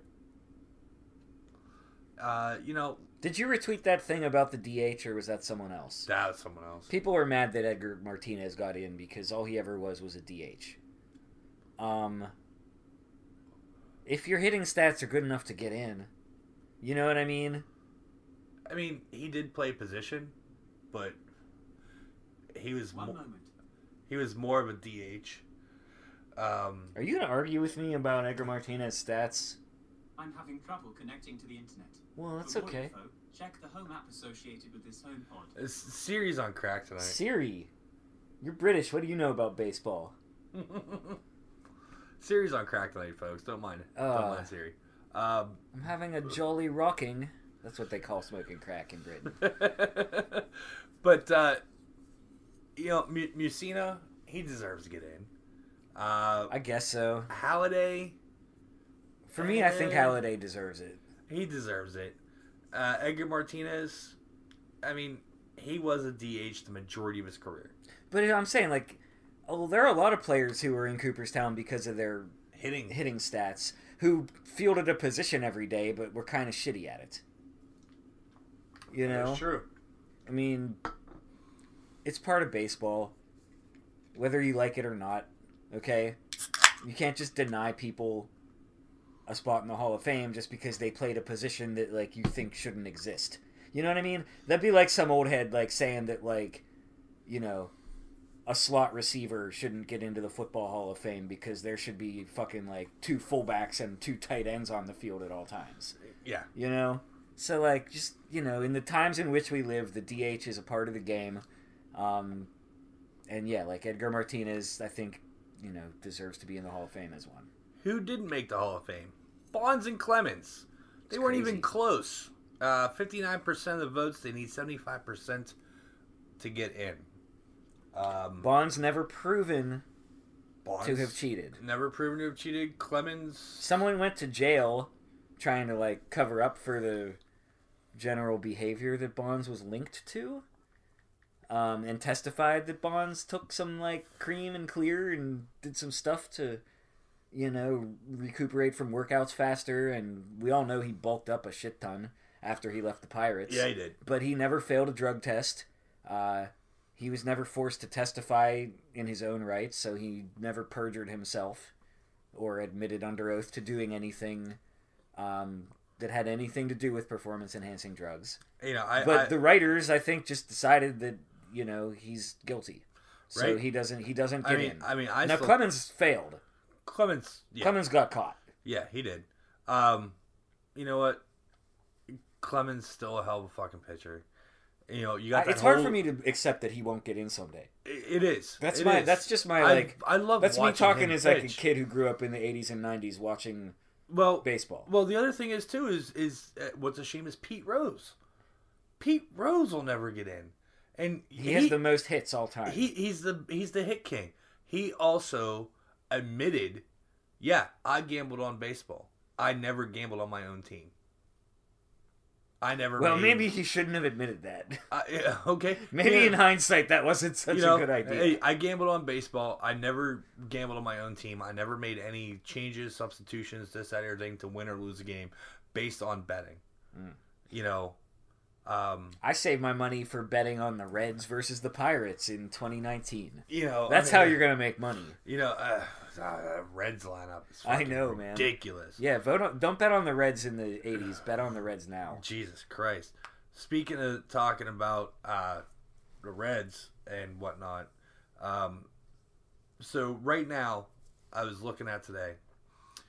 So apparently, Tony Romo is very good at his job, and everybody's praising him. Mhm. Uh, Tony Romo seems to think that the Rangers are going to sign Bryce Harper, and they said, "Well, if Tony Romo says it, it's going to happen." Right? Because yeah. Well, I mean, But you he's know, just he's just kissing up to the local market. Like uh, he's, I'm sure he's he a is. former I'm sure he cowboy. is. I'm sure he is. I'm I'm sure he's Um, friends with people who have ties to the right. Rangers So, organization. so I, I compiled this list and then I was like, you know what, I'll just pull the fucking website back up again while I'm sitting here.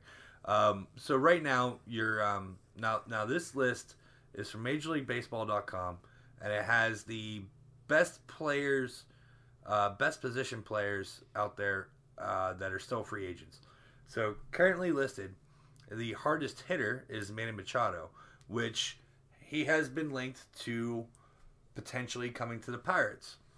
Now, there's another list that I'll pull up here in a little bit that shows payroll. Um, I don't think that the Pirates will double their payroll Mm. to sign Manny Machado, if that gives you any inkling of what's going on there. Um, his dad says to don't count out the, um, you know, the un, unsung teams Mm. you know, stuff like that. So Man Machado is currently a uh, unrestricted free agent. Uh, he's listed as the hardest hitter. Uh, last year, he was a uh, trade bait guy from Baltimore to LA, uh, and so forth. And we'll see how that goes. No, wait, or was he LA to New York last year? Machado. Machado. No, he was LA. He was Baltimore to LA. Right. Uh, most power, uh, of course, is Bryce Harper, which he's the one that is everybody's waiting to see where he ends up. Um, a lot of ties to Bryce Harper to um, Philly is uh, is one. Um, the Yankees also have been one, uh, and so forth. Uh, most versatility, uh, Marwin Gonzalez. Uh, he's out there. Um, something that uh, funny about this guy is he's with being the most versatility. Uh, he spent 20 games uh, a piece last season at first base, second base, shortstop, and left field. He and Sean Rodriguez, S Rod, beating up Gatorade coolers and shit, uh, are the only two active players with at least 90 career games at those four positions, plus third base. Hmm. Uh, best outfield defense, um, AJ Pollock. Uh, he's out there on the uh, free agent market. Best infield defense, uh, Adeiny Hechavarria. They got rid of him. The Pirates had him and let him go. I know the Pirates. They, they got him as trade bait. They got him in a trade deadline. And we don't need. We And don't they- have a shortstop. Well, here's what's funny. Several options out here, including Freddy Galvis, Josh Harrison, and Jose Iglesias. Oh, we're gonna end up with J Hay again. Well, the Pirates gave him his walking papers and said, "We're not re-signing you." They let him go. Well, because he wanted more money, but if no one else wants to pay him what he wants, then maybe he'll come back to the Pirates. Eh, for a lesser value, possibly. We don't have a shortstop. No, we Machado can play shortstop. don't. Probably not going to get Machado. No, So you got to look down the list. Like who's down the board? and uh, Jose Iglesias, Freddy And, Galvis, and Hechavarria. and Hechavarria. I mean, know, okay. Uh, best Give catcher, Hechavarria. Give him a chance. Like best I mean, catcher defense, uh, Martin Madano. Uh, the Pirates are kind of sealed up a catcher right now. Yeah, we Uh, talked about this before. We talked like, about this before. Cervelli's what, like Cervelli and Diaz. I maybe mean, trade bait. Cervelli's probably gonna be trade bait. Uh, most speed they have Cameron uh, Maybin. Uh, he follows uh, veterans such as uh, Craig Gentry, Jun- uh, Craig Gentry, and JB Shuck and Eric Young Jr. Uh, that are unrestricted free agents. Pitchers, Craig Kimbrel. Now, if you follow the Red Sox at all, Mhm. dude's a beast. Yeah, He's a hell of a closer. Won a World Series last year with the Red Sox does that weird thing as a his arms. 97.1 mile an hour fastball. And yes, before each pitch, he's the one that looks like a fucking California condor on the mound with his fucking arms Mhm. spread the way the fuck out. I was gonna say pterodactyl, but also, you know, if you if you want to go with something that's not extinct, you know, Close, but close not. but not quite. Yeah, I mean, he's out there, uh, you know, for a closer position. Uh, that'd be a great pickup. Uh, Dallas uh, Keuchel uh, for the best ground ball artist uh, is out there. Uh, best at limiting uh, quality of contact, Wade Miley, uh, pitcher out there. He's with Baltimore last year. Uh, most effective fastball, Nick Vincent. He's a 32 year old right hander. He's uh, averages 90 mile an hour on a four seam fastball. You got Oliver Perez as a overall specialist. Uh, he was a uh, middle reliever. Uh, that's available. So there's some good names out there.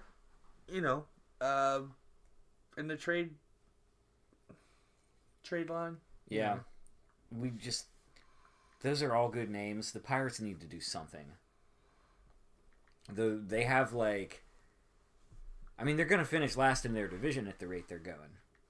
Um, I'd like to see them get one of those pitchers that you mentioned. I'd like to I'd see like- Krimble come in. Yeah, I'd I'd like to see them get a shortstop. I mean, they're they're not doing anything. Like they they signed like some they got some players, you know, Chisenhall. Mm-hmm. I, I guess he's their fourth outfielder now. Um, can he play a little first base too? I mean, they, they need help. It's just Well, they're talking about moving to Cervelli to first base. Cervelli to first uh, as a backup. as a backup for Bell. as a backup for Bell Because like, like we talked about on. Friday, Bell they- has not done nearly what he's supposed to be doing at the plate. No, and, and that that keeps Cervelli in the lineup because Cervelli is always good for a clutch hit or a clutch homer here and there, uh, and whatnot. I mean, he's like all that's left of like the good teams that they. You know, I mean, he's not all that's left, but he's he's a leader. Okay, part of it comes from being the catcher, having the whole field in front of you. Um, but I think part of it's just his personality. Yeah, Uh, he's he's real positive. He works his ass off, works with has and um, his only downfall was he's never had a complete season with the Pirates. he's he's hurt a lot. He's injured. That was but a he- knock on him coming here, but he- I, I think we've gotten more mileage out of him Then the than- Yankees than would the. Yankees would have. And also, like I think when when I heard we were getting this like frequently injured catcher from the Yankees, it was like, well, We just we just got an injured We catcher got from the Yankees. Yankees Like, what are the odds? What are the odds that it's going to work out twice? Yeah, yeah, right. And it's like it's almost worked out better the second time. right. Um, so I was watching uh, the news tonight, and uh, Bob Pompeani throws up out there uh, this fun little thing of just our division payroll, where the Cubs are in first in the division payroll and the Pirates are in last. So I got to digging and I looked at the overall because why not? So the Red Sox projected payroll for 2019 is 221 million, um, and just north of 221 million. The Chicago Cubs are going to be 200 are, are going to be closer to 206 million than they are 205 million. That's listed as 205 900,000 and change. The Dodgers are at 188. The Yankees are at 184 and the Angels are at 167. That's your top five. Here's your bottom five. Number 29, Tampa Bay Rays, $40 million, 29,166. Number 28, your Pittsburgh Pirates, $58,925,002. I mean, that's bad. That's not good. Baltimore. This is a team that was just in the playoff. Like, they they were in the wild card game. Like what, three years in a row? Mm-hmm. Baltimore Orioles, 60 million. Costa, 61. Miami Marlins, 65. And the Oakland A's, 69 million are your bottom five. So the Pirates are second to last in the league in payroll. Um, hence why I said if Manny Machado comes to Pittsburgh, he would probably take up. He would he would mult, add half to the payroll. Yeah, and like just because you double your payroll doesn't mean you're like that much more likely to get into No, the playoffs. not at all. But But like, one player would you be paying one player fucking you gotta have 20, an 20 million dollars a year? I just wish we had an owner. Okay, like here, here's the thing: if they're gonna blame us for not showing up when when they aren't when they're not spending, and they want to blame the fans for like not supporting the team because attendance is down, but they aren't at the same time like giving us a little credit for how fervently we support the Penguins and the Steelers. You know, put a team out there that can actually compete and see if we don't show up. And then yeah, if if the if attendance still drops, you know, because they've got like 120 million payroll and you know, people just get bored with like wild card race, then like I guess you I guess you got me. All right? I, and I guess I guess we're just not good baseball fans. But that's not what I saw when we were making wild card games for those Oh, three no. years when, when we were in the playoff stadium series against the. Cardinals. Stadium was full. You know, not just the playoff games. weekend games especially. Yeah, just not just Um, regular season games, weekend games. You I know. went to the first. I went to the first Sunday night baseball game in Pittsburgh since the nineties. Oh, that was so weird. you know, I watched it on TV, but it was just weird. I, I went to it and I had free tickets from a Yeah. brewery. of course. it just happened that like, hey, let's go to the sun, Sunday afternoon game. You know, hang out with the brewery guys in the parking lot the tailgate. Went, oh, they moved it to eight o'clock. okay, wait, they moved the pirate game to eight o'clock. Ha. Flex game? What? It was Yep. against the Cardinals. Mhm. It was coming down for like a division race at that point in 2013. You know, Yeah. or four, 14. Sorry, it was 2014 when that happened. I'm like, wow, okay, cool. You know, I mean, I I mean that's it was awesome. It was great. I, I mean, we'll we'll see what happens uh, with the Buccos this year. A lot of the free agents still out there. Who's to say Bob Nutting might not just say fuck it, bring one of these guys in? I don't see it, but it'd be nice. Nutting's not the one who says Nah. who comes and goes. Eh. Nutting Nutting says you have this much money with which to work, Yeah. and he probably doesn't even look at any report. Like you did more research than Bob Nutting probably does, because Bob Nutting just says like this is what I'm willing to spend, and like Neal Huntington might come back and say, well, like I can't really get anything good with that money. Um, here's what I could maybe get if I had a little more money. Um, maybe Nutting says like, "Hey, if you can work out a deal for like this guy or this guy, then I'm game." But I think they're I think you're a little bit limited, you know, as a front office exec when your owner isn't Uh, isn't it's- isn't uh, committed you know- to increasing payroll in a meaningful and way. And they extended they extended Clint Hurdle contract, which he's done wonders for this team as a manager. He has, um, but I think his his hands are tied with what he has to work with. So, and we talked about this. Why are you extending a coach that has, you know, you know that that, that may need to move on? Why are you extending a GM? Because who are you going to get the fuck to come into Pittsburgh and be like, oh, I want to go to Pittsburgh and be the GM or be the manager and not get shit to work with? These guys are already comfortable in their job. They're still getting paid. yeah, I mean, you know, we had a window where it was a destination. It was it was we, a small we had a window. small window where it was a destination to come here, and now it's not. And even when that window was open with the destination, they weren't. They were getting guys at trade bait. You know, guys there come in. Yeah, all right, we can get this guy to come in. He's having a hell of a season. We can pick up two and a half million between the end of August and or you know August, September, and playoffs. I mean, they're, they're not They're not picking up a, a, a twelve million dollar year salary. Shit, Cervelli's the highest paid player in the team this year, and he's at eleven million. Yeah. You know, I mean, there was a time where AJ Burnett was the highest paid player in the team at like twelve million. Mhm. You know, um, It's not about having one really high. And the best part was it's what- about having nine guys who are all well, about. Well, well like- here's the thing: when AJ Burnett went to Philly, and then came back to Pittsburgh, Mm. and the Pittsburgh paid him ten million for the what one season or two seasons he was back yeah, after but Philly. Philly paid. No, no, he was unrestricted free agent. But didn't Philly like No, no, it's when he came from the he Yankees. came from the Yankees? The when Yankees he came from the paid. Yankees, Okay. he's getting twelve million a year, but the Yankees paid seven and a half million of it. The Yankees paid seven million to get rid, seven and a half million to get rid of him per year. I mean, so Yankees. uh, and and then that's where you watch, if you watch the movie Moneyball, when you know, which is a great fucking movie, and they have David Justice in there, and he's like, "You're paying me." He, he goes, man. He goes, and David Justice looks at Billy Beane, who was played by Brad Pitt in the movie. Mm. He says, "You're, you know," he goes, "You're paying me twelve million dollars a year, man. I don't give a shit." He goes, "No," he goes, "I'm not paying you $12 million. He's like, "I'm paying you five. He's like, "The Yankees are paying you that much not to have you here to make up your $12 million mm-hmm. so the Yankees wanted to get rid of you, and they're paying me. They're paying you to get rid of you to Yeah. come here. Like, It must be nice to have that kind of money.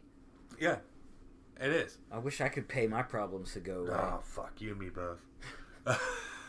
Speaking of problems, uh, we'll move on to the NCAA basketball situation right now, where I actually got to watch a full game in its entirety of Pitt tonight taking on Duke.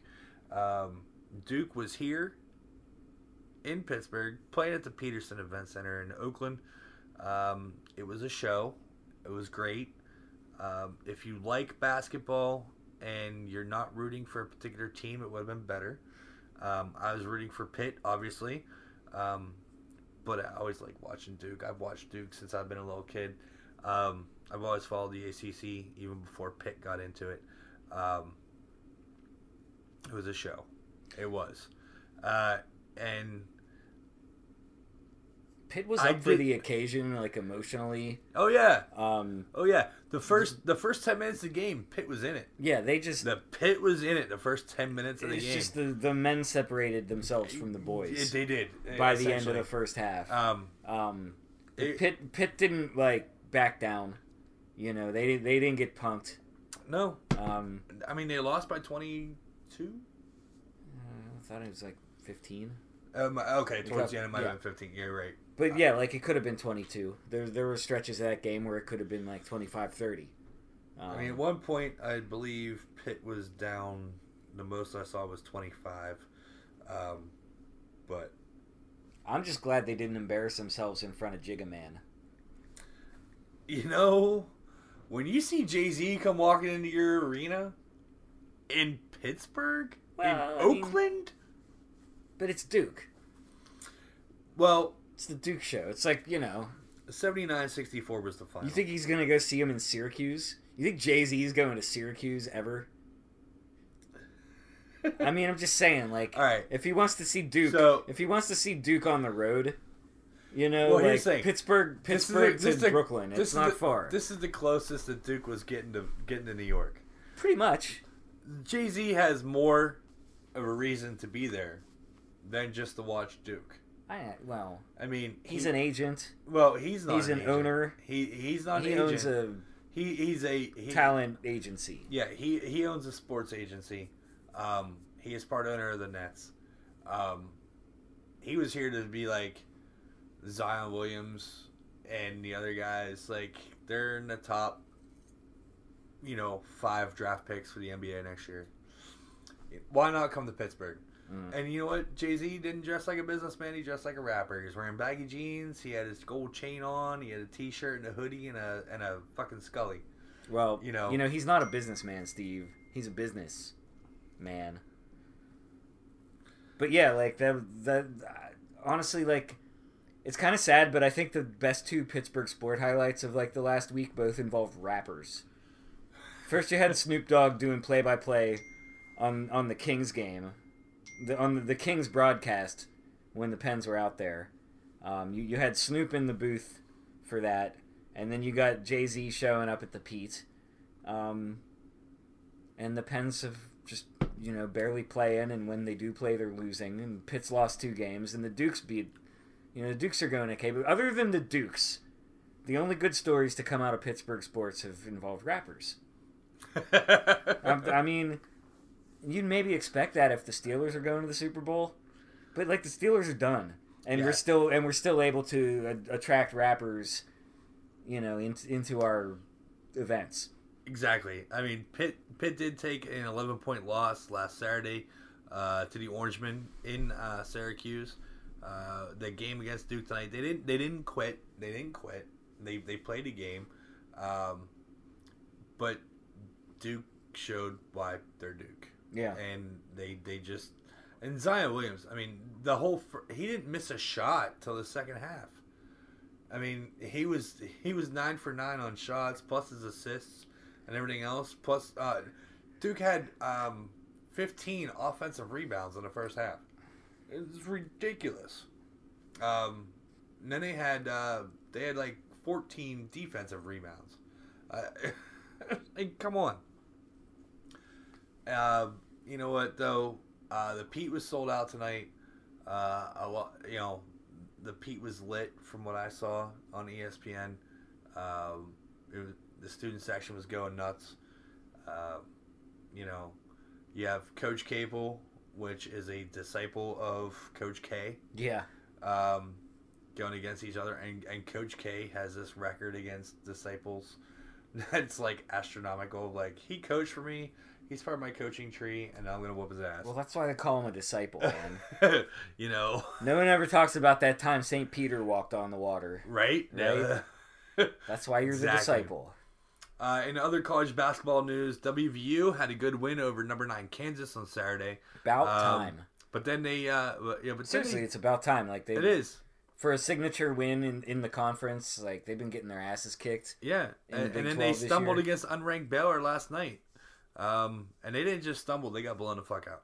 Well, Um, it's just not a good season for Mountaineers this year. guess not. Um, guess not. uh, you know, and and seeing Huggy Bear on his on the sidelines wearing his little fucking jumpsuit and shit. you know, uh, Well, his sweat, sweater with a collared shirt underneath. yeah, if he wears that, even. Yeah. You know, he's usually there in like a fucking windbreaker, but whatever. He- I mean, he looks like he's about ready to rip that shit off and go and play himself. Except Yeah, he can't. he's bigger than me. You know, it's it's not gonna happen. Yeah, he's uh He- I, he's the only coach that really like pisses me off. Not just because he's from West Virginia, but even when he was with Cincinnati, you know, and Louisville, like, it, no, he wasn't with Louisville. He went from Cincinnati to K State, oh, yeah, and then right. and then he kind of just bailed on K State because his yeah, his alma mater job came open. yeah. it- it- wear a fucking suit in the sidelines like everybody else. Yeah, Bobby Knight doesn't wear a suit. Or Bobby he- Knight wore the cincher collared shirt under the sweater. He had, he Huggins is fine. His his gear's fine. eh, fuck Huggins. Seriously, you're sitting there. You, you talk. You like talking about Rick Pitino and how Pitt should hire Rick Pitino, but you got a problem with Bob Huggins. Yeah, All right. honestly, I I, I would have thought it, you know, any college out there right now looking for a coach, figure out what kind of bullshit like Rick Pitino is actually looking at suspension wise. Yeah. I mean, Don't just no. We like Capel. We're fine. I, I'm not saying Capel was a bad hire. I would have liked to see him to see what kind of shit Rick Pitino had going on and be like, hey, all right, Someone see ya." else, someone else more desperate will have a vacancy sooner than Pitt. If if they really want to bring back Rick Pitino, and they'd have to show cause why they need to hire him. True. And what are they gonna say? Like, we suck. There aren't any other coaches who can fix that. Rick Pitino's the only guy. It's true. Um, we got a warehouse full of Adidas gear that we don't know what to do with. I mean, like, what cause could you possibly show? Oh man, but Rick Pitino in that white fucking pinstripe suit with the fucking red shirt and the red tie. Come on. Oh man, awesome. You mean Al Pacino from uh, devil's advocate. right? Uh, so how about make the- him your coach. So, so Duquesne Hire Dukes- McConaughey. Did you see that? Hire McConaughey. Did you see him? He was at the Texas game on like Saturday with was. that like orange leisure suit. So hideous. He's such a goofball, man. all right, all right, all right. Walking around like seriously, like how do you get how do you get down there? Like he's got no business being on the sideline. He's sideline. from Texas. So is frickin' George Bush. He wasn't down there. I mean, like, you gotta have like, I'm I'm from Pittsburgh. I was I was born in Oakland. I don't get to go fucking hang out on the sideline at the Pitt game, do I? I mean, Jay Z's not from here, but he gets to go hang out the sideline. No, he was not. He wasn't on the bench. He was in a seat. He was in a seat. He was next in one of the the expensive seats. next to the bench. Right, but like someone else could have got that seat There's for the pi- right for the right price. That was there- there's the picture on Twitter with him with um, fucking Kenny Pickett. I know. You know, Kenny Pickett hanging out with, I'm like, you know, you know, shaking Jay Z's hand with his arm. I'm like, I'd do that. Did too. Jeff George Jr. get to shake his hand? I'm serious, man. I think he deserves a chance. That's all I'm saying. All right. Maybe someone could transfer in and shake his hand. So how about uh, Duquesne Dukes, man? Uh, they find themselves third in the Atlantic 10. Uh, they have number one team in the co- uh, in the conference uh, coming in this uh, to play uh, at St. Louis. Uh, it's tomorrow night. So this this That'll is be on TV somewhere. th- it'll probably be on ESPN Plus. yeah. Um, you can probably find a game on ESPN Plus. Uh, Every Dukes game has either been on Plus or Oh, yeah. um, NBC Sports Network. yeah, it this- has been. this this year. So I've, Uh, I've seen a lot of Dukes games. And yeah, the Dukes. I mean, My favorite my favorite th- th- image so far this, from this is a swing game for them. yeah this is big. Th- th- this could put them into uh this could put them into one uh land them in two or keep them in three uh if they beat uh st louis I, I was looking at the the records it's it's a swing game it definitely is a swing Yeah. game uh bobby moe uh you know our friends over at robert morris their Was basketball team uh they're leading the uh northeast conference uh, they have the next three games at home with Sacred Heart, Wagner, and St. Francis of PA coming into town. Uh, Bobby, Mo- they're playing. Are they playing at the arena? Well, they're. they're I yeah. think they are. Yeah. Yeah, they're playing at the uh, the PPG Paints Arena while their uh, is being renovated. Mhm. So, I bet you you could probably get into that game for like five dollars, Oh yeah. I mean, and into a Bobby Mo game at the arena for five bucks. Probably. it's a small school. It's a big arena. yeah, small school, big arena. I mean, do the math. You don't need me to explain it to you. You figure it Not out. at all. Not at all. Um, what do you got? Anything on top that you you got pulled up? Came into your phone last minute? Um, I mean, I've been watching some tennis. Been watching the Australian Open. Uh, I watched Serena Williams blow four match points tonight. Did she have a fucked up ankle or some shit? They kept showing her foot on the broadcast, but her opponent looked kind of gimpy as well. Um, I mean, Serena had it where she wanted it, and it just it didn't work out. Serena dropped final six games, squanders of four match points in Mm. a three set loss to number seven uh, Karolina Pliskova in Australian Open quarterfinals. Yeah. So, so if Serena had won, it would have set up a match, a rematch with uh, Naomi Osaka, who was who was the player who beat Serena in the U.S. Open. But they had that, you know, remember she had that meltdown about Oh, the about yeah. you know she was accused of receiving coaching from her box, and she yelled at the official, and kind of kind of like took away from you know the actual like moment of the person who actually won the tournament. Um, so I was kind of I was kind of pulling for that rematch, but now it's going to be uh, Pliskova versus Osaka. Um, in that in that and then like it's it's actually going on right now. There's a, there's a men's match that's uh, in the fourth set right now, and we're recording very late. Um, it's actually like uh, Wednesday morning now. Um, but yeah, like there's there's a, a men's match at three thirty in the morning. Um, I, I really enjoyed the um, the American. He lost to Nadal last night, but in his previous match, he just dominated this dude, and he won he won a match at, at a major tournament on his 21st birthday, and it just made me think back to what I was doing on my 21st birthday. Getting Um, drunk on the south side. I was not. I was in Meadville, so not the South Side. Um, I, I was celebrating my birthday. I didn't play any tennis. Um, I did have to give a presentation in class the next morning about a book that I read. Um, but I did okay. Awesome. I was just was standing up in front of a room full of people talking. You don't need to be sober to do that. No, not at all. You're good.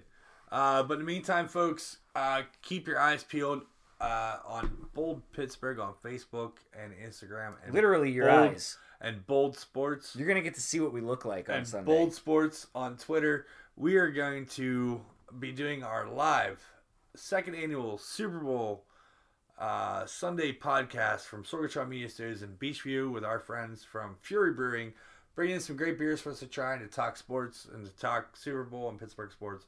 We're gonna And have beer. Let's and, talk and beer. We're gonna talk some good beer. Um, We're have gonna do all the that. research for you, so you'll have time to go, you know, stock up. Yeah, totally. We're we're gonna be good and good and loaded by like noon. That's, All right, so so we'll have all the we'll have all the I tasting gotta notes. cook. I still gotta cook. You can cook. I You're not gonna I- be loaded. I, I can cook drunk, but yeah. Not like drunk, you know. Yeah. Just just like a little, you know, a little little brunch buzz. Little, little, little brunch buzz. Yeah. Little brunch buzz. But no, we got that going on. Actually, we'll probably have another recording before Super Bowl. yeah, we will. Yeah. Yeah, we'll have another recording Oh, before Super Bowl. stupid. That stupid extra week between the championship. Yeah. What are we gonna do? Next week's Pro, Pro Bowl. th- this weekend's Pro Bowl. Whatever. Fuck it. It's Pro We usually go out for my brother's birthday on Pro Bowl Sunday, so we're we're always at we're always at some restaurant. There's usually TVs and nobody's watching the Pro Bowl, but it's on. Right on. All right, folks. Have a great sports week. Enjoy it. We'll be back with a new episode next week, and then the live episode Super Bowl Sunday at Sorgatron Media Studios in Beechview. Yep. Take it easy. We'll see you then. Bye.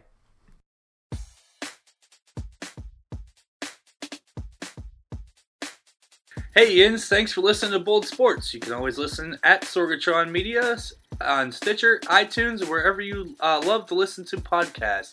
Make sure to catch us every Wednesday for your recap and breakdown of your favorite local sports and news of the weekend with the upcoming game expectations. You can contact us at Steve Fernald on Twitter, at MMTacy on Twitter, or at BoldPGH on Twitter. Hashtag Bold Sports. Bold Pittsburgh on the Facebook or boldpgh.com.